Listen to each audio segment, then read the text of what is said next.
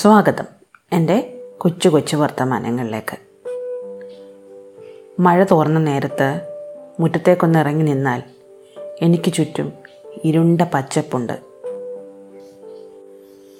ഞങ്ങളിവിടെ താമസം തുടങ്ങുമ്പോൾ ഇങ്ങനെ ആയിരുന്നില്ല. മിക്ക മരങ്ങളും ഞങ്ങൾ നട്ടുപിടിപ്പിച്ചതാണ്. ഓരോന്നിനെയും തൊട്ട് ഓരോ ഓർമ്മകൾ. മരങ്ങളും ചെടികളും കൊണ്ടുവരുന്ന അത്തരം ചില ഓർമ്മകളാണ് ഇന്നത്തെ പോഡ്കാസ്റ്റ് നിറയ്ക്കാൻ പോകുന്നത്. എന്റെ അമ്മയുടെ വീട് ആലപ്പുഴയിലായിരുന്നു. അവിടേക്ക് നടത്തിയ ഒരു അവധിക്കാല യാത്രയിലാണ് അമ്മയുടെ ചിറ്റയുടെ അയൽപ്പക്കത്ത് ഒരു ചെറിയ കുടിലിന് മുന്നിൽ ഒരു പഴയ പ്ലാസ്റ്റിക് കവറിനുള്ളിൽ ഒരു വെള്ള റോസാച്ചെടി നിൽക്കുന്നത് കണ്ടത്. ഞാൻ അതൊന്ന് നോക്കിയതേ ഉള്ളൂ. അമ്മയോട് ദാ അവിടെ വെള്ള റോസയുണ്ട് എന്ന് പറഞ്ഞതേ ഉള്ളൂ. അപ്പോഴേക്കും മാമന്മാരവിടെ ചെന്ന് റോസ് ചോദിച്ചു കഴിഞ്ഞിരുന്നു. ആ വീട്ടിലെ ചേച്ചിയുടെ പേര് പുഷ്പ എന്നായിരുന്നു എന്ന് ഞാൻ ഇപ്പോഴും ഓർക്കുന്നുണ്ട്.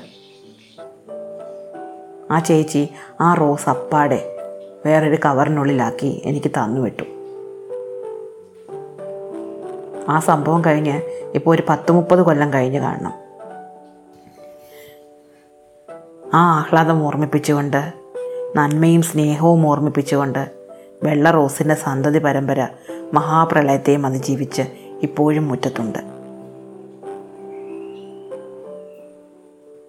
എന്റെ വീടിന്റെ പിന്നിൽ നിൽക്കുന്ന പനിനീർ ചെമ്പകം രണ്ടായിരത്തി ഏഴിലെ പത്ത് ബി പാച്ചിൽ പഠിച്ചിരുന്ന എന്റെ പ്രിയപ്പെട്ട വിദ്യാർത്ഥിനി രേവതി ആറിനെ ഓർമ്മിപ്പിക്കും. ഒരു മഴക്കാലത്ത് അവൾ എനിക്ക് കൊണ്ടുതന്നതാണ് അതിന്റെ ഒരു കായ. ഈ അടുത്തിടയ്ക്ക് വിളിച്ചപ്പോൾ ആ മരം ഒടിഞ്ഞു പോയി എന്ന് അവൾ എന്നോട് പറഞ്ഞു.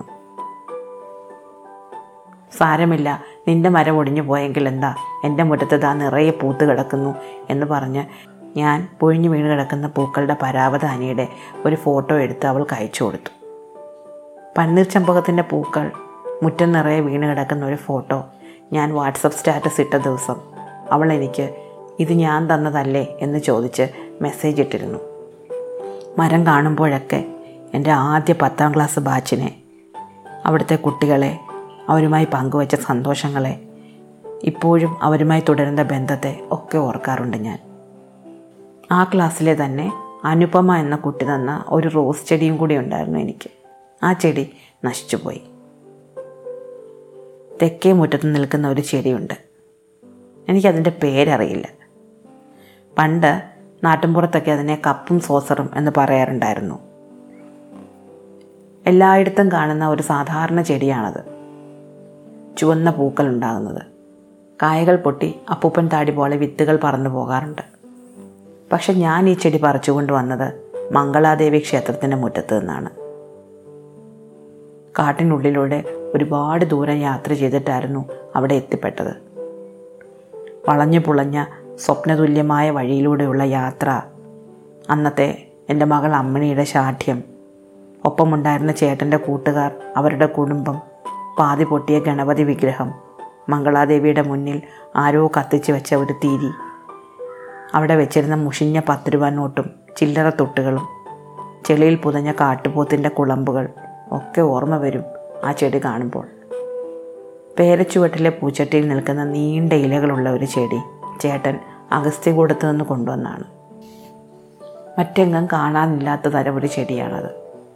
എന്നാൽ അത്ര പ്രത്യേകതകളൊന്നുമില്ല താനും. ചേട്ടനത് നാല് ദിവസത്തേക്ക് തിരക്കിൽ നിന്നും ഫോൺ കോളുകളിൽ നിന്നുമൊക്കെയുള്ള രക്ഷപ്പെടലിന്റെ ഓർമ്മയാണെങ്കിൽ എനിക്കത് നാല് ദിവസത്തെ വിരഹത്തിന്റെയും കാത്തിരിപ്പിന്റെയും ഓർമ്മയാണ്. അതിലങ്ങനെ പൂക്കളൊന്നും ഉണ്ടാവാറില്ല. എങ്കിലും നീലച്ച കായകളുടെ കൗതുകവുമായി അതവിടെ തന്നെയുണ്ട്. വെള്ള വാടാമല്ലി ഞാൻ മകനെയും കൊണ്ട് ഒരു മത്സരത്തിന് പങ്കെടുപ്പിക്കാൻ പോയപ്പോൾ അവിടെ നിന്ന് കൊണ്ടുവന്നതാണ്. ഒരു സ്കൂളിന്റെ മുറ്റത്ത് നിന്ന് ആ വിത്ത് ഞാൻ പറിച്ചെടുക്കുകയായിരുന്നു. ഈ വർഷത്തെ വാല്യുവേഷൻ ക്യാമ്പിന്റെ അങ്ങോട്ടും ഇങ്ങോട്ടുമുള്ള വളരെ രസകരമായിരുന്ന യാത്രയുടെ കിട്ടിയ സൗഹൃദങ്ങളുടെ ഒക്കെ ഓർമ്മയായിട്ട് മഞ്ഞ ലില്ലി വിത്തുകൾ പൂച്ചട്ടിയിൽ മുളച്ച് വരുന്നുണ്ട്.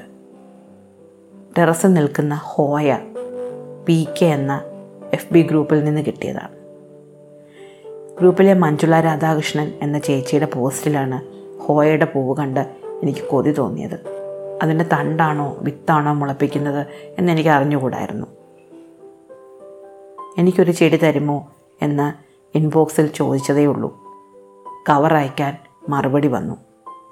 ഞാൻ അയച്ച കവറ് ചെറുതായിപ്പോയി എന്ന് പിന്നീടും ഒരു മെസ്സേജ് വന്നിരുന്നു. പക്ഷേ ഞാൻ വലിയ കവർ വാങ്ങി അയക്കും മുമ്പേ ചേച്ചി തന്നെ കവർ വാങ്ങി സ്റ്റാമ്പ് ഒട്ടിച്ച് എനിക്ക് ഹോയയുടെ തണ്ട് അയച്ചു തന്നു. വളർന്ന് പടർന്ന് വള്ളി വീശി പൂത്തുലഞ്ഞു നിൽക്കുന്നത് ആ നന്മയുടെ സ്നേഹത്തിന്റെ ഓർമ്മയാണ്. എനിക്കില്ലാത്ത എന്നാൽ വെച്ചു പിടിപ്പിക്കണമെന്ന് ഞാൻ എന്നും ആഗ്രഹിക്കുന്ന പിങ്ക് നിറത്തിലുള്ള ഒരു റോസുണ്ട്. പിങ്ക് നിറത്തിലുള്ള ചെറിയ പൂക്കൾ കുലകളായി നിൽക്കുന്ന ഒരു റോസ്. ആ റോസിന് ഞങ്ങൾ ഗോവിന്ദൻ ഗോവിന്ദനച്ചൻ എന്നാണ് പേരിട്ടിരിക്കുന്നത്.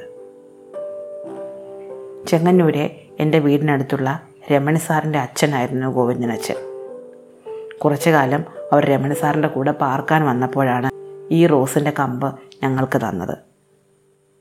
അദ്ദേഹത്തിന്റെ വീട് ഉഴവൂരായിരുന്നു. അന്ന് കെ ആർ നാരായണായിരുന്നു ഇന്ത്യൻ പ്രസിഡന്റ് അദ്ദേഹം ബന്ധുവാണെന്നതിൽ ഗോവിന്ദനച്ഛനും ഗോവിന്ദനച്ഛന്റെ അമ്മ എന്ന് ഞങ്ങൾ വിളിച്ചിരുന്ന അദ്ദേഹത്തിന്റെ ഭാര്യയ്ക്കും വലിയ അഭിമാനമായിരുന്നു. അവർക്ക് രണ്ടുപേർക്കും ഔഷധച്ചെടികളെപ്പറ്റി മരുന്നുകൂട്ടുകളെപ്പറ്റി പൂച്ചെടികളെപ്പറ്റി ഒക്കെ ഒരുപാട് കാര്യങ്ങൾ അറിയാമായിരുന്നു. മുയൽ ചെവിയൻ എന്ന ചെടി എനിക്ക് ആദ്യമായിട്ട് കാണിച്ചു തന്നത് ഗോവിന്ദനച്ഛനാണ്. വിളറിയ ഒരു വെള്ള റോസുണ്ട് എന്റെ സഹപ്രവർത്തകയായിരുന്ന ജലജമ്മ ടീച്ചർ തന്നതാണത്. ആ ചെടി കാണുമ്പോഴൊക്കെ ടീച്ചറിനെ ടീച്ചറിന്റെ വലിയ മുടിക്കെട്ടിനെ അതിന്റെ വശത്ത് കുത്തിവെക്കാറുള്ള വലിയ പൂക്കളെ ഒക്കെ ഞാൻ ഓർക്കാറുണ്ട്. ഞങ്ങളുടെ സ്കൂൾ വളപ്പിലെ മിക്കവാറും മരങ്ങളെല്ലാം അംബുജൻ ടീച്ചറിനെ ഓർമ്മിപ്പിക്കും. ടീച്ചർ എക്കോ ക്ലബ്ബ് മെമ്പറായിരുന്ന സമയത്ത് കുട്ടികളോട് കൂടി ചേർന്ന് വെച്ചതാണ് നെല്ലിയും പേരയും ലക്ഷ്മീതരവും ഒക്കെ. അവയൊക്കെ വളർന്ന് സ്കൂളിന്റെ പറമ്പ് നിറഞ്ഞു നിൽക്കുന്നുണ്ടിപ്പോൾ. എന്റെ പറമ്പിലെ മാങ്കോസ്റ്റിൻ അമ്മയുടെ സഹായി മണിച്ചേച്ചി തന്ന കായയിൽ നിന്ന് മുളപ്പിച്ചെടുത്തതാണ്. മണിച്ചേച്ചിയുടെ സ്നേഹം തിരക്കിട്ടുള്ള ഓടിവരവ് നാണിച്ച ചിരി അങ്ങേയറ്റത്തെ നിഷ്കളങ്കത ഒക്കെയാണ് ആ മരം ഓർമ്മിപ്പിക്കുന്നത്. എനിക്ക് ഒരു ചതുരപ്പുളി മരമുണ്ട്. മകനെ ആദ്യമായി സൂ കാണിക്കാൻ കൊണ്ടുപോയ ഓർമ്മയാണ് ആ മരം എനിക്ക് തരാറ്.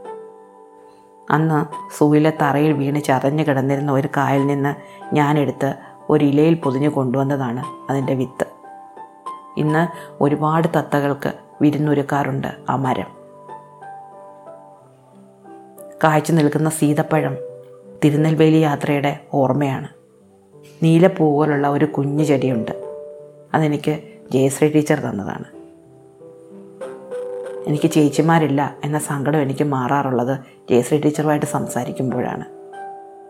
പടർന്നു കയറിക്കൊണ്ടിരിക്കുന്ന ആകാശവെള്ളരി അർച്ചന എനിക്ക് കലപൂരിൽ നിന്ന് കൊണ്ടു തന്നതാണ്.